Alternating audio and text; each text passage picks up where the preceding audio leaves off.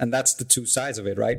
Because the TV market is moving really fast. People are uh, changing their behaviors on how they consume content every year. And the same thing in the social space. Welcome back to Titans of Customer Engagement, a customer experience podcast from Khoros. You are looking for the next step toward creating a connected customer experience and this is the place to learn from industry peers and leaders how to build a CX strategy with human connection so that you can create customers for life. Let's get started.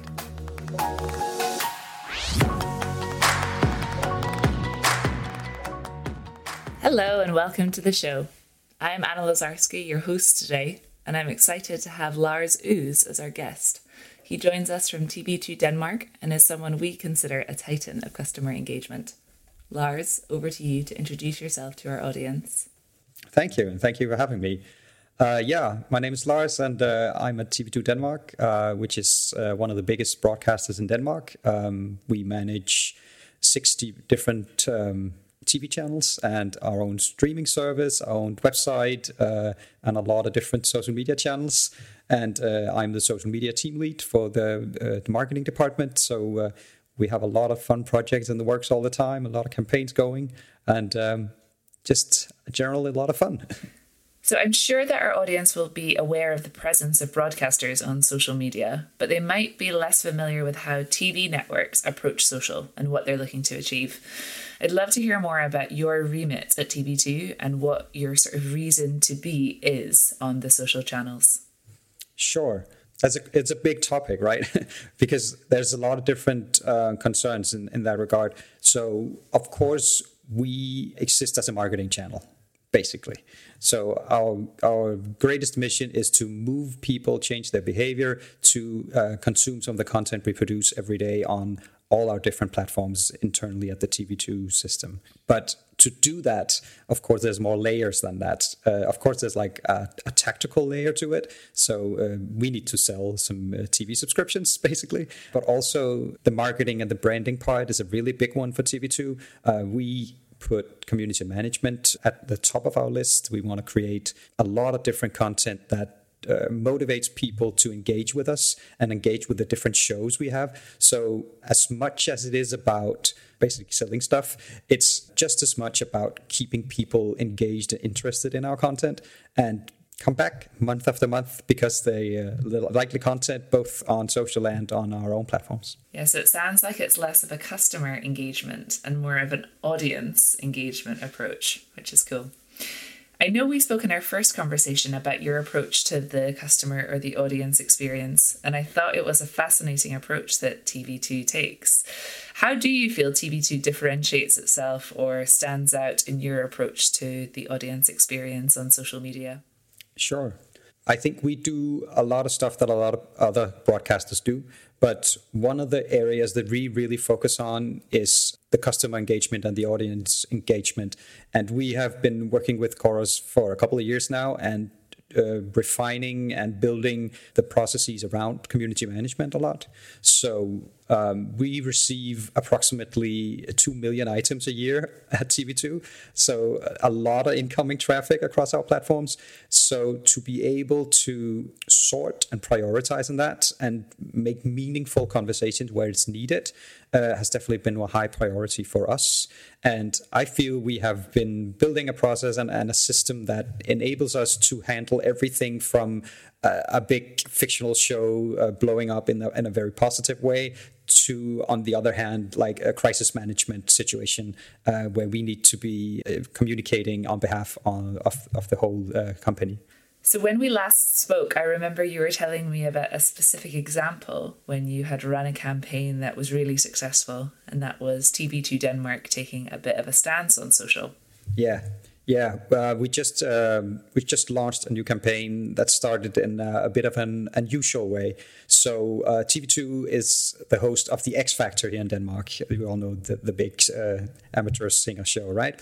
And the last season we had, some of the contestants actually received a lot of harmful messages on the X Factor.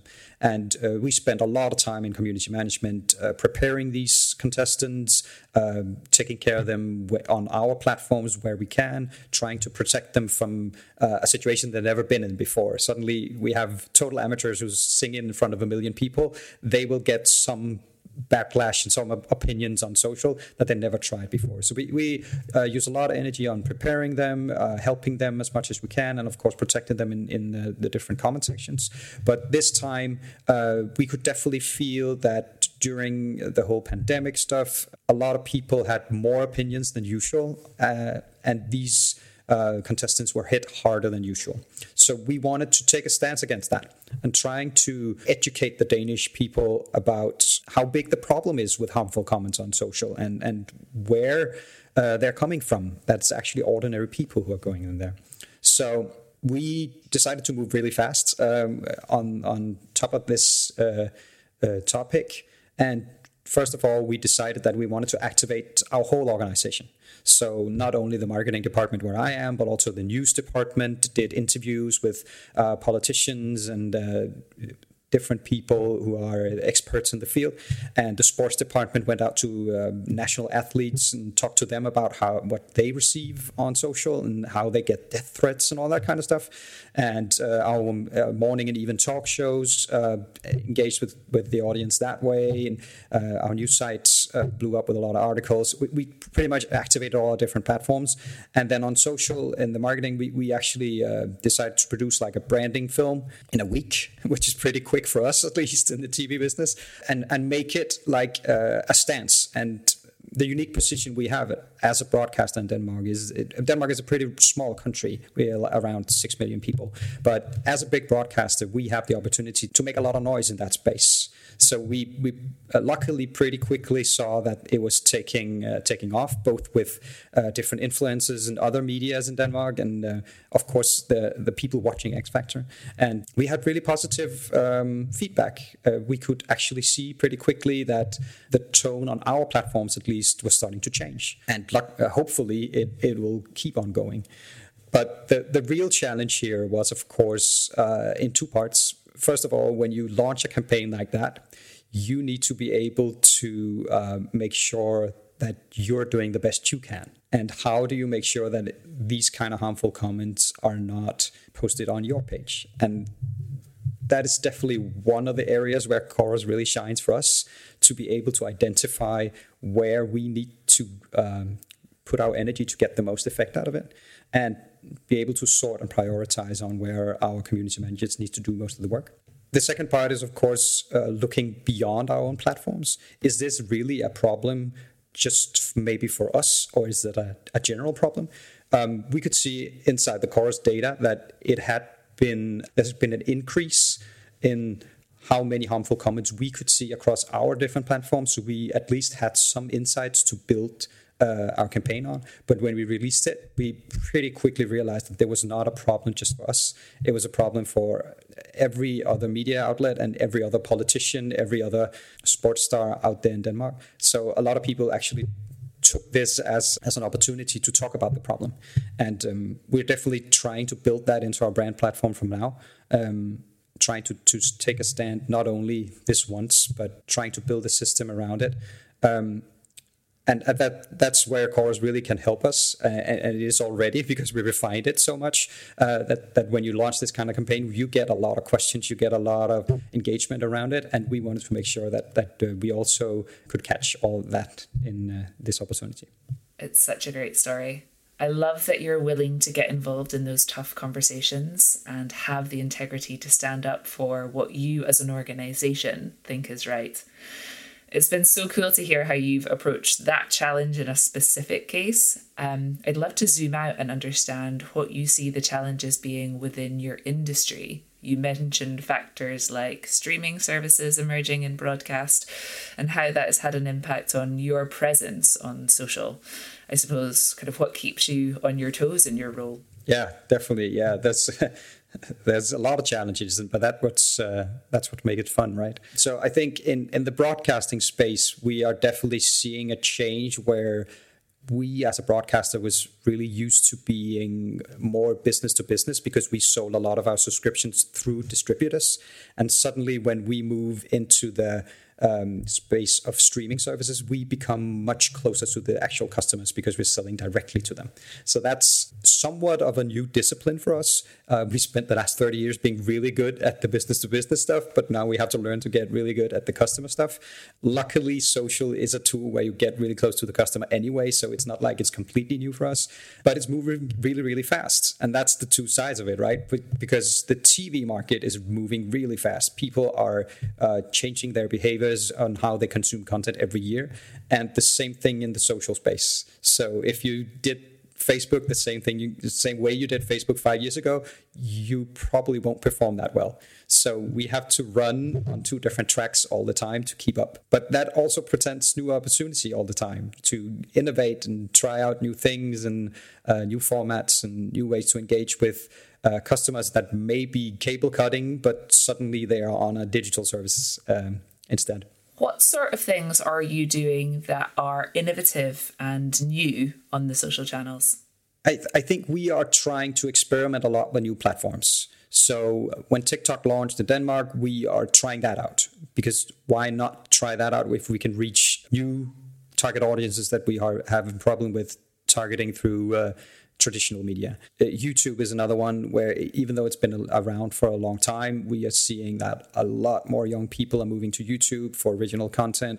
How do we manage that? The, the social paid discipline is, uh, of course, not new, but something we are always experimenting with. How can we connect that with our different services outside of social and uh, do this, do it in the smartest way possible? That's always the the blessing and the curse about social, right? You can measure everything, and of course it's hard to to get the data sometimes but the even harder part is finding out what is relevant to you and how do you combine it in a meaningful way with stuff outside of social. So I, I think there's a lot of challenges and they probably won't stay the same very long but that's what keeps it interesting right? Yeah absolutely. I suppose with all of these different channels to engage with customers on you've really noticed that change I wonder, has that had an impact on how you work or how you're structured internally as well? I think it's been a development through a, a lot of years, actually. So, through the last 10 years, uh, we have spent a lot of time educating uh, our colleagues, our uh, competitors, our users on what can social do and uh, why is it so powerful. And I think we steadily reached a point where everybody understands uh, a lot of it, at least some of it, and it becomes more and more integrated into our different campaigns. I remember just like yeah 10 years ago it would be the social team trying to find campaigns where they could latch onto and we're like oh it could be really cool to do something here. And now we're definitely in the reverse situation that people are coming to us and saying oh i want more social here and oh it'd be so cool if we did this. Then we actually have to say no to something. And um, of course, that's really privileged in a, in a, broadcasting situation because we have so much content that we actually get to say no to some of really some really quality content.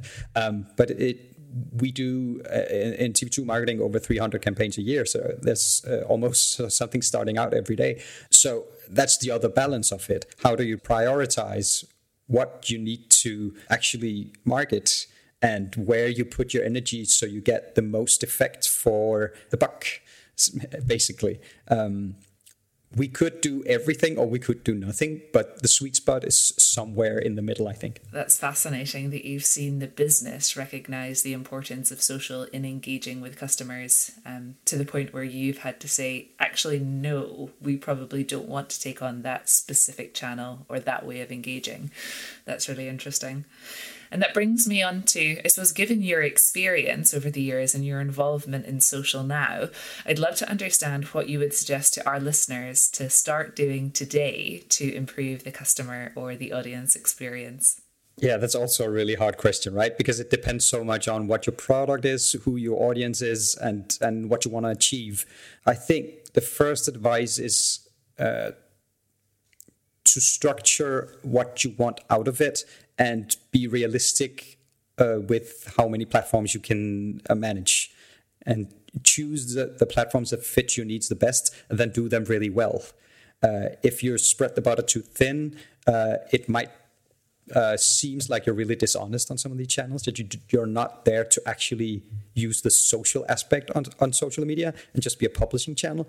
And of course you could do that and just harvest the clicks if you want. But in my experience it's much more effective to use the tools you actually get from social to actually be social to engage with people here and create a community and a bond between you and the user we, we usually say that the difference between the customer service and the community management is that we are a, a branding branch of it. So we want to give the consumer an experience with our product that is so strong that they want to come back. If you, it's a little harsh, maybe, but if you're in the customer service, uh, you're there to solve a problem, right? You, you're there to delight the customer, but you're there to solve a problem for the customer. Where we, of course, want to solve the problem too, but if on top of that we really wanted to give them uh, an experience that is so compelling uh, that you can't not go back and try some of our products elsewhere.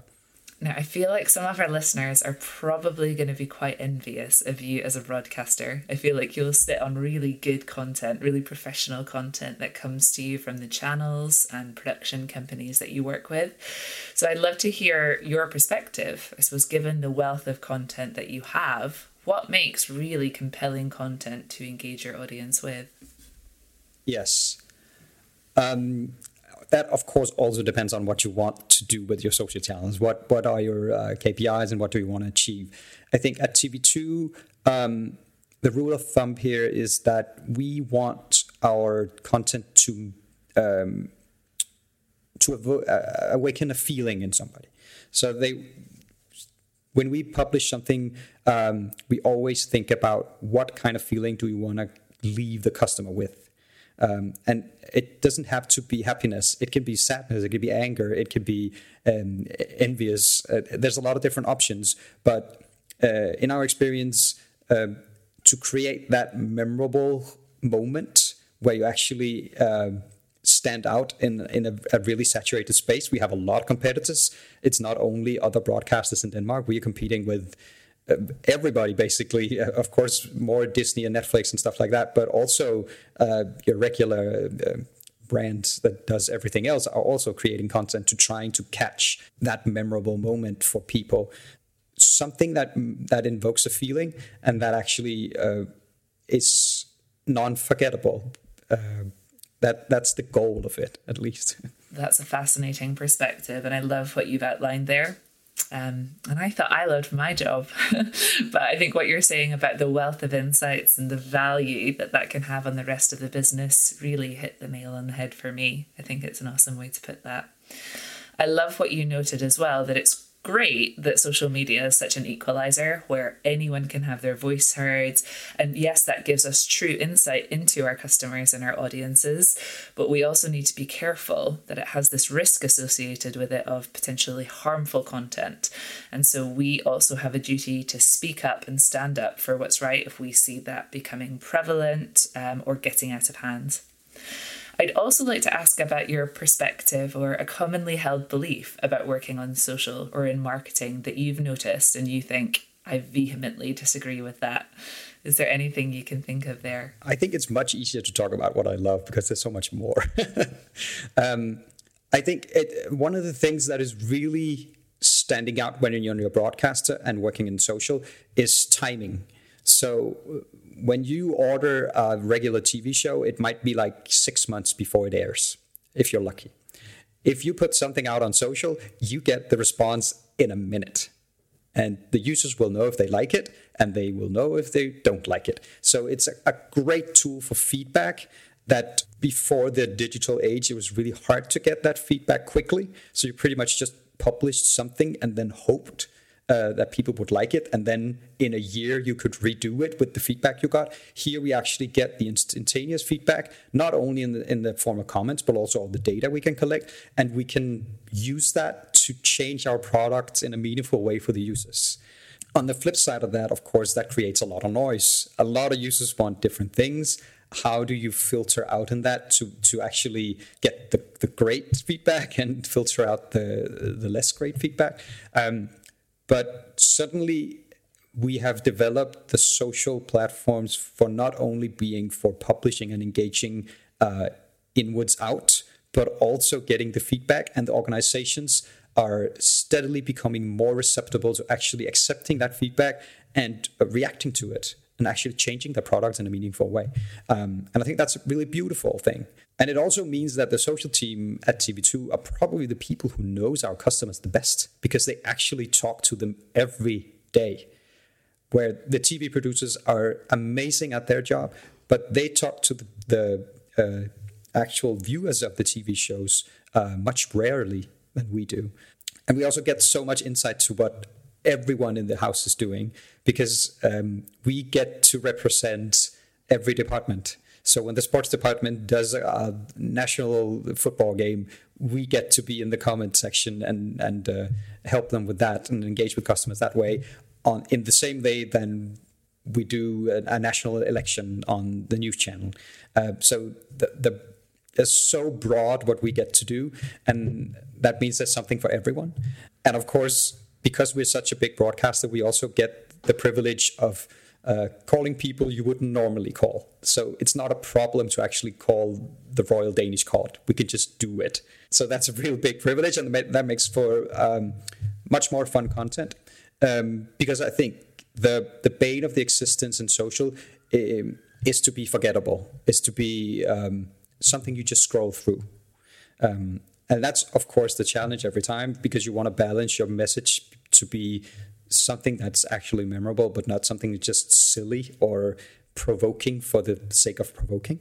One of the uh, really fun parts of actually doing social at TV2 is that we get to make content that matters and that people actually sees and react to and change behavior on top of that if I have to highlight something I don't like about it, I think the harmful comments is a, a good case for that because that's the, the, the structure of social. It's an amplifier. Um, it amplifies the good and the bad. So you see someone uh, you would never see before social media suddenly have a voice uh, that might not be very pleasant. And I think everybody has a responsibility for that to try to combat that. But that's the consequence of, of giving everybody a channel to express themselves. Uh, you get to see a lot of great posts. I got a, a, lot of great people expressing their opinions, but you also see the dark side of that. And maybe that's just somebody you don't agree with. Maybe that's something somebody actually being mean, but you get to see it all suddenly. so sometimes that might bring you down a little bit, but. Uh, luckily, at least at TV2, uh, we get much more love than we get hate. Are there any other brands or organizations that you look to for inspiration? Or is there anything that you've seen recently that you think that was really cool? I'd love to build something like that into our approach at TV2. I think that differs a lot from business to business. So if I take the stance of the, the uh, broadcasting business, there was a trend a couple of years ago where you would try to format already existing material for other channels into the social channels.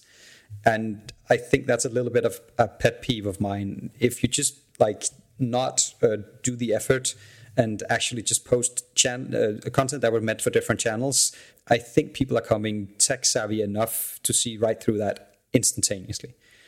And that does not uh, really help with the, the actual goal of, of engaging with people. If you're using it as a, a broadcasting tool, you're missing out I think you could definitely do that, and there, there's a lot of different um, broadcasters and a lot of different companies who do that to a great extent with great success and reach their goals that way. But I think the real power of social uh, really shines when you get to engage with your customers and uh, give and take from them um, in a meaningful way. It's hard. There's, I think there's a lot of people who do a really good job at social.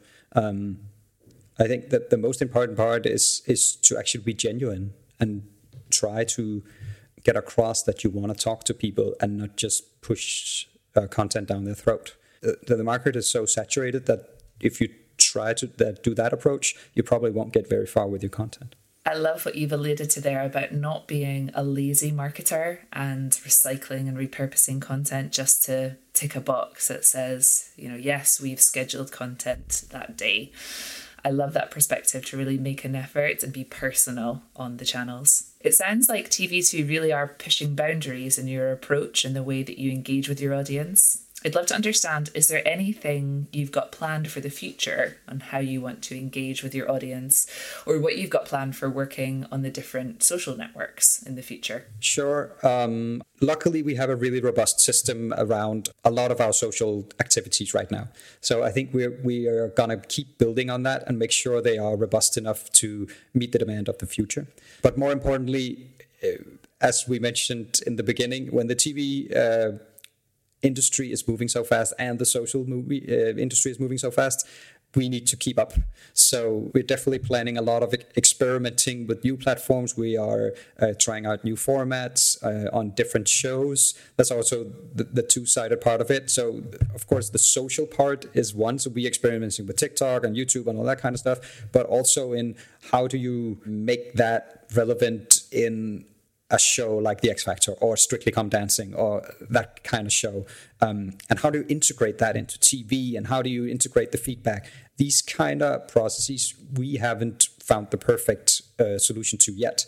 And I don't think we ever will because when we have found it, it will probably have changed. So I think it's really important that we keep on trying out the, the new tools we get, the new opportunities we get, and the, the new uh, demands that, that users are creating for the TV industry. Uh, there's so many ways to consume content now, so why not try out new stuff and make sure that it, that it makes sense for us uh, to put our energy there, but you can't do that if you don't try it out. So I think the, the most important uh, asset for us is to be able to move quickly and try out new things uh, to keep up with, with the, the industry. Are there any other brands or organizations that you look to for inspiration? Or is there anything that you've seen recently that you think, that was really cool. I'd love to build something like that into our approach at TV2.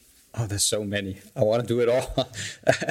no, but of course we we look a lot to our national competitors, so the other broadcasters in Denmark and the international ones. So um, especially the ones that has uh, broadcasters that are streaming only, because they're not used to having uh, the big platforms in the TV industry that we have. Uh, so they had to to do it um, from the ground up. Uh, and of course, we can learn a lot from that, and we we already are in talks with a lot of them.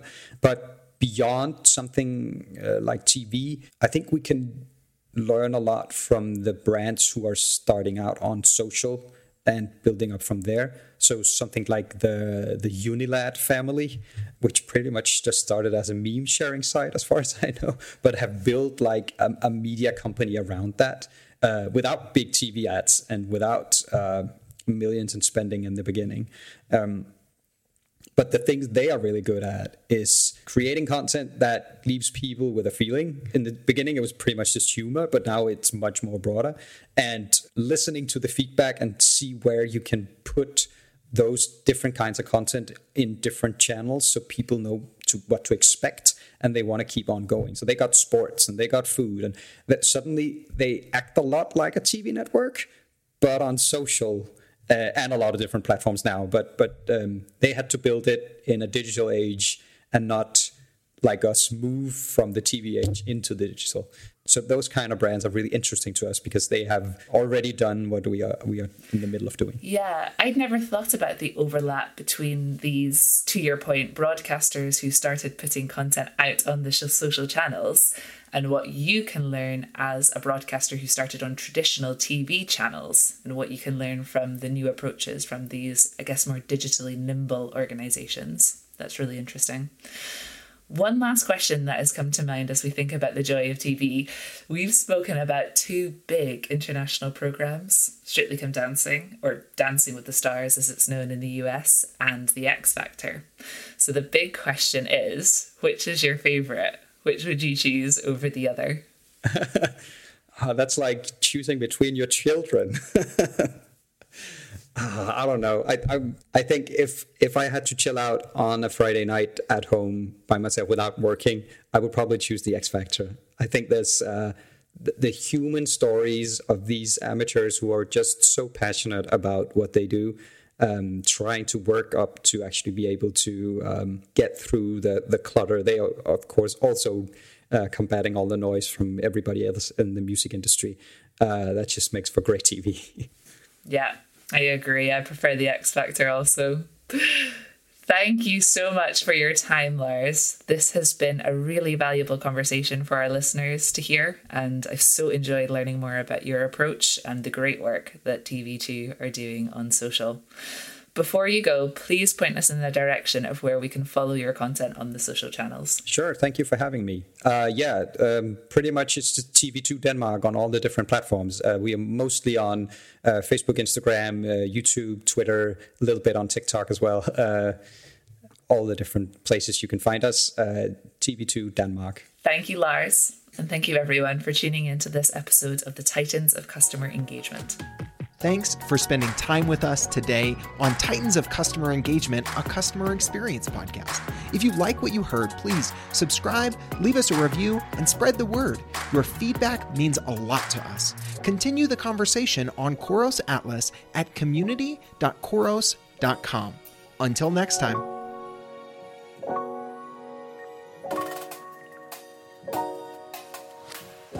The CX world is now digital first. It's what customers expect, and Khoros can help. Khoros is an award winning customer engagement platform built to turn those siloed interactions with your customer into enterprise value.